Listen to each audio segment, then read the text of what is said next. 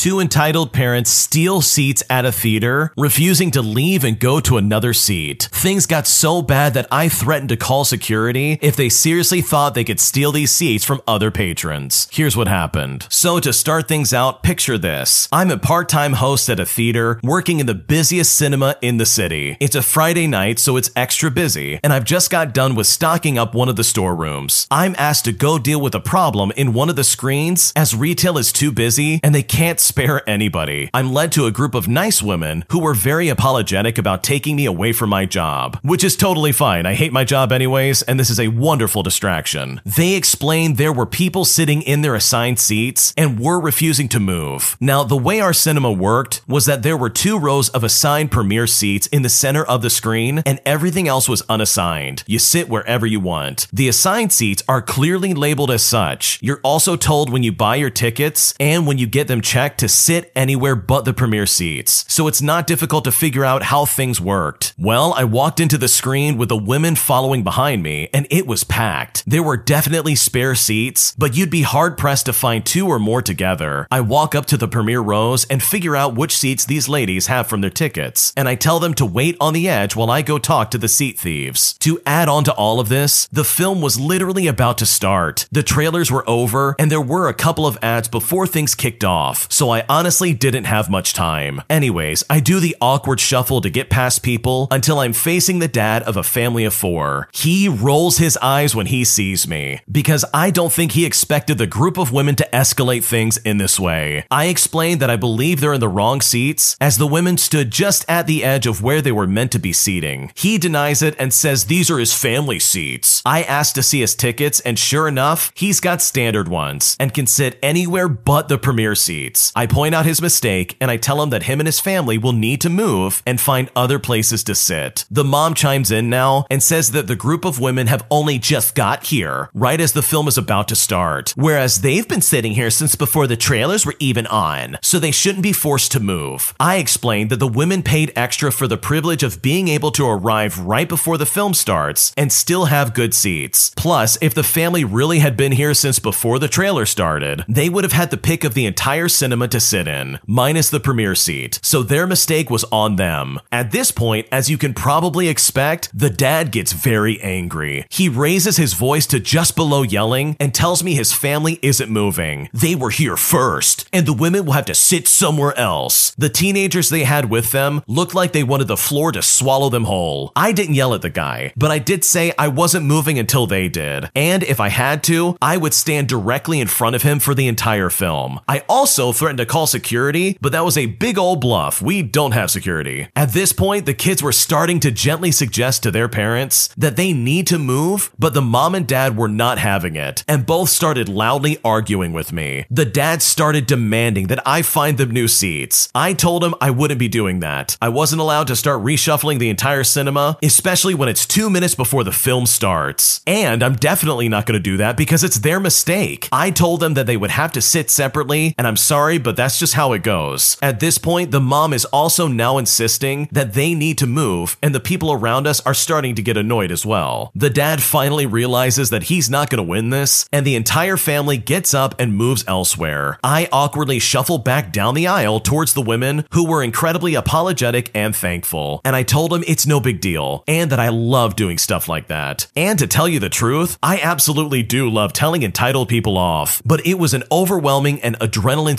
experience, and I ended up having a small cry in the storeroom afterwards. All in all, things went well, and the family didn't complain any further. I have no idea whether they managed to find seats next to each other, but I can only assume that they didn't after the scene they caused. If I was sitting in that theater, I definitely would not want to help out a family like that either. These entitled parents were being just super obnoxious. Like they easily could have picked any other seats, but they wanted the premiere ones because they thought nobody was going to show up. Like that's exactly what was going through their head. They thought they were getting a good deal because nobody was going to show up. And you know what? Just as the original poster said it, that is completely on them. They should have known better and they should have just gotten a seat, I don't know, one row behind them. Like, did they really have to steal the premiere seats? And now they all have to sit by themselves. And with all things considered, especially considering their horrible attitude, the entitled parents especially got exactly what they deserved. If you like Am I the Jerk, you're probably going to love Am I the Genius. Check it out, link down below in the description. My my friend's HOA gives them fines simply because we tried to check the oil in his driveway. So we decided to maliciously comply and we got revenge in the funniest way possible. Here's what happened. So back in high school, I was all about my car. Don't get me wrong, it was a rolling piece of garbage, but it was my car. And while it did have a trade in value of maybe $5, it was still my car. I was learning how to take care of it, and by that, I mean I found out where the dipstick was and how to pull it out. One day after school, I drove over to my friend's place. We jumped out, popped the hood, and pulled the dipstick. We checked the oil and it was fine, and so we then put the hood back down. I also had no idea what an HOA was, nor what it meant. I was just a happy, ignorant teenager, eager to demonstrate how responsible I was with my wheels. A few days go by, and we're hanging out at my friend's place when his mom comes home. She starts to give us the business in a tone of voice that basically says, I'm annoyed but trying not to be. She says that she received a warning from the HOA regarding repairing cars in your driveway, complete with a photo of my piece of garbage car with the hood up. Really, she was being pretty good, though clearly very annoyed. We explained that we weren't repairing anything and that I was just checking the oil levels and didn't even have any tools. The picture was just with a hood up. She softened quite a bit, and the focus of her annoyance shifted from us to the HOA, since it is entirely reasonable for anyone to check the level of the oil in a car. She finds her copy of the HOA rules and we read them together. Sure enough, there's a bylaw that says you can't repair a car in the driveway. I protest that I wasn't repairing anything. I was just checking the oil. Reading the exact rules on exactly what was forbidden sparked an idea. I look at my friend, raise an eyebrow, and I say to them, fight the power? And we say in unison, fight the power. I propose my plan to his mom and ask for permission, since she's going to have to deal with all the fallout. She is on board, since she thinks that this is supremely stupid, and we set it all in motion. And this is right when the malicious compliance begins. So every day after school, my friend and I drove my piece of garbage machine to his place, parked it in their driveway, raised the hood, and just looked at the engines. We didn't have tools and we weren't even near them. We didn't check the oil. We didn't so much as touch them, nor wipe them down with a rag. All we did was expose them to the birds, the skies, and God above to just let them breathe. After a while, I got bored, so I started setting up an easel and drawing my engine 10 minutes at a time. My friend had to one up me, so he decided that he needed to take some tasteful artistic photos with the engine. He judged the best photos would be him laying over the engine shirtless, stroking it and fake kissing it. Just absurd, over the top, moronic high schooler stuff. Predictably, the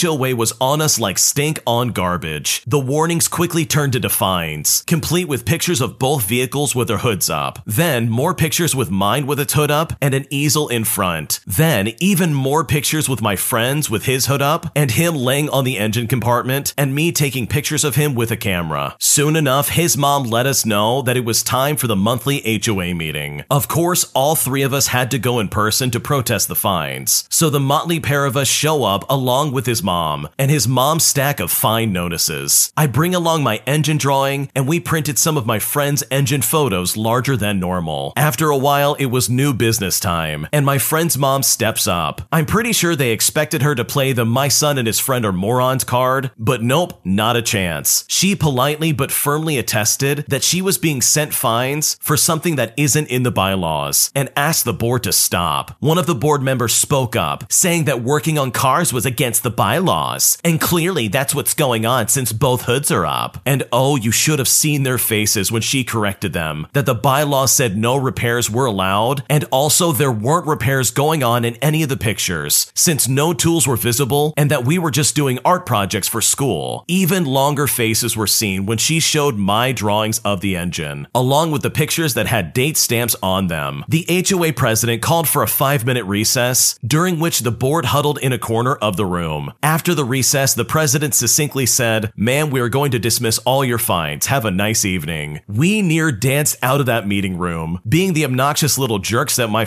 friend and I were, we had to do the drawings and photo routine a few more times just to make sure they weren't going to send more fines. Wisely enough, they didn't send any more fines. And me and my friend came out on top in the funniest way possible. HOAs are so annoying. As someone who deals with an HOA constantly, it really does suck. They monitor what you're doing and they're super annoying to deal with. So you definitely have my compassion when you have to deal with these weirdos. And also, it's so stupid that just because the hood was up, they assume that, yeah, you must have been doing repairs. Like, that is seriously so dumb. There's literally no reason for that, and there's no reason to try and make these dumb rules just to appease to whatever power control you want to have. But on the other end of that, the way you handled this was absolutely hilarious. I would have never thought to do any kind of drawing or pictures just to try and prove them wrong and be like, nope, we definitely were not working on our car. But in the end, it worked out, and honestly, this was a really funny way to solve this problem. I am highly uncomfortable with my boyfriend's best female friend, and I seriously at this point don't know what to do. So, as the title suggests, my boyfriend has a female best friend from college who makes me very uncomfortable. They have been friends for around 10 years now and have been pretty close, but they've never dated. But he has admitted to me that he used to have a crush on her, and in college would go to her apartment at night in the hopes of hooking up with her, and it just never happened. This girl, who we will call Jane, that's not her real name, is the kind of girl who flirts with guys for attention and plays dumb to seem cute. I have always felt weird about the way she interacts with my boyfriend. One example is that he invited a group of friends over to watch a football game once, and it was pretty cold out, and everyone was in hoodies and sweatshirts. Jane showed up in short shorts and a tank top. Later in the evening, someone complimented her on her outfit, and she said she only wore it for my boyfriend, which I thought was very odd. After months of trying to be friendly with this girl, I got fed up. She has never asked me a question about myself, never made an effort to get to know me, but is always following my boyfriend around. I tell my boyfriend this, and how weird she is with me, and how some of the things he said about her make me uncomfortable. And while he was kind of defensive at first, eventually he seemed to understand and assure me that it wasn't something I should worry about. Jane went to Europe a few months ago and returned recently. I don't follow her on social media, so I didn't know she was back until she randomly showed up at my boyfriend's birthday party. When she showed up, I was talking to other people, and my boyfriend took that time to tell all of his friends and all of my friends that I hate her and to keep her away from me, which I did not appreciate, as it made it much weirder for me, and it felt like he was distancing she and I so I wasn't included, maybe making it easier for him to hang out with her without anyone mentioning it to me going forward. I would have preferred if he had said nothing and just let me handle it privately, instead of telling everyone that we know how I actually feel about her. His reactions made me so uncomfortable. I looked through his phone while he was sleeping,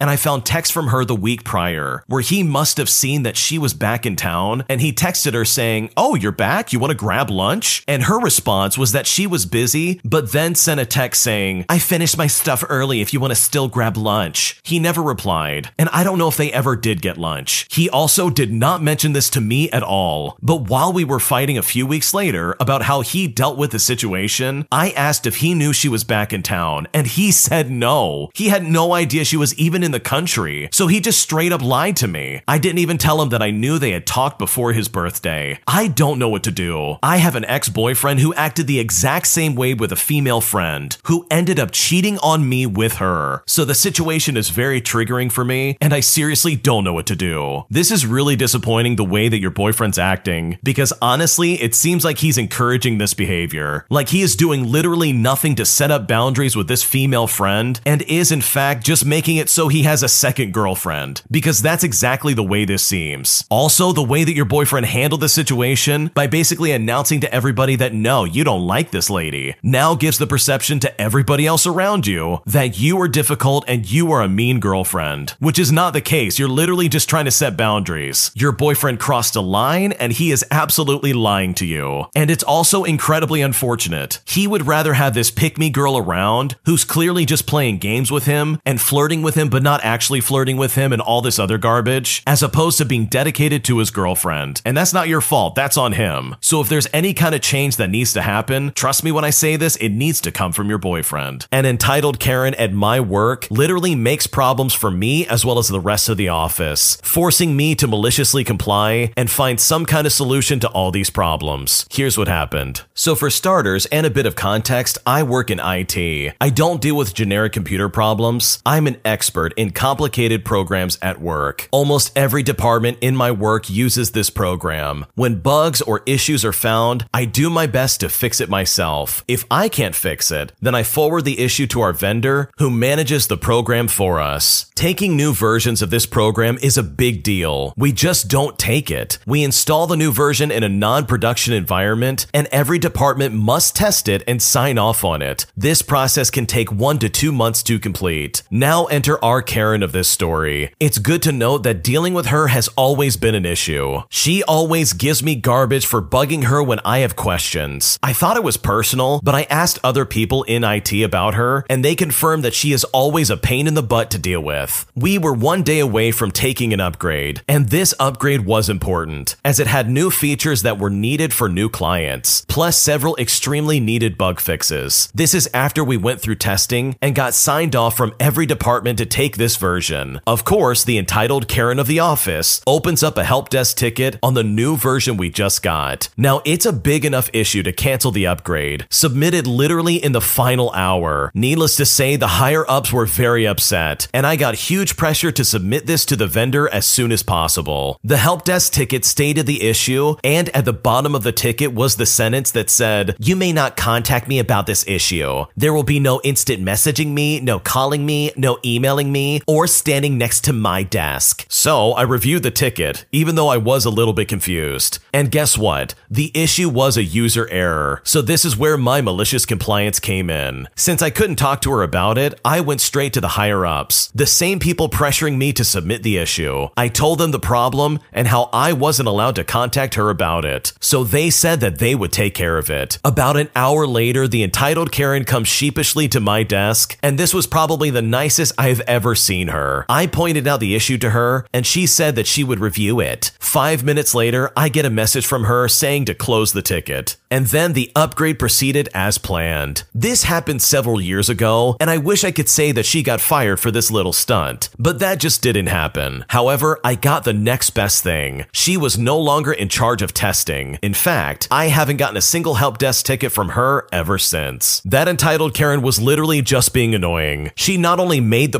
problem itself, but then basically forced your hand to go to the higher ups and be like, hey, can you take care of this? Because this is obnoxious. And she's literally delaying our upgrades. And you know what? If I was in the original poster shoes, I would have done the exact same thing. This entitled Karen is literally notorious for being incredibly rude, and I am not about to be caught in her crossfire. So hopefully, the next time she submits a ticket error, she'll be a little bit nicer in her message. My boyfriend is suddenly demanding that we should get married and have some kids. And this is literally coming out of nowhere, and it's kind of got me freaked out. And at this point, I don't know what to do. So I have always felt like I'm much, much more invested in my relationship than my boyfriend is. We've been dating for just over a year, and he is a workaholic and also very keen on having his own me time. I'm the same way most of the time. However, I have expressed frustration at times that we don't see each other more often and that we never really do anything together except have dinner once or twice a week. He will seldom stay over, and when he does stay over, he will be out the front door before 7 a.m. the next morning to go work on his hobby projects. I barely ever see him in the daytime. In general, I've always felt like I'm putting 10 times more time and effort into the relationship than he does. And I know that sounds really stupid. If there is a crisis of any sort, you can trust him to completely disappear. For obvious reasons, I've totally given up on the idea that this will ever become a serious relationship. The situation actually suits me great because I suddenly have a lot of stuff going on in my life, meaning I don't really have time for a full on relationship, anyways. In other words, I am quite happy to just dawdle along in this not quite relationship for now. Anyways, a couple of days ago, out of the blue, he just totally lost it with me because I haven't begged him to get married to me or to have children. Apparently, getting married and having children is now a must have for him, and it needs to happen as soon as possible. I asked him why he has this sudden change of heart to make this relationship serious all of the sudden. He got really offended, saying he thought it was always serious. Now, to be clear, I have to basically beg to see him for even an hour a week, and now he is angry that I haven't suggested marriage and kids to him. Should I run away from this relationship? It feels like I'm being manipulated somehow, but I'm honestly not sure what to do. This relationship definitely sounds incredibly sketchy. Like the way your boyfriend's acting is just not normal.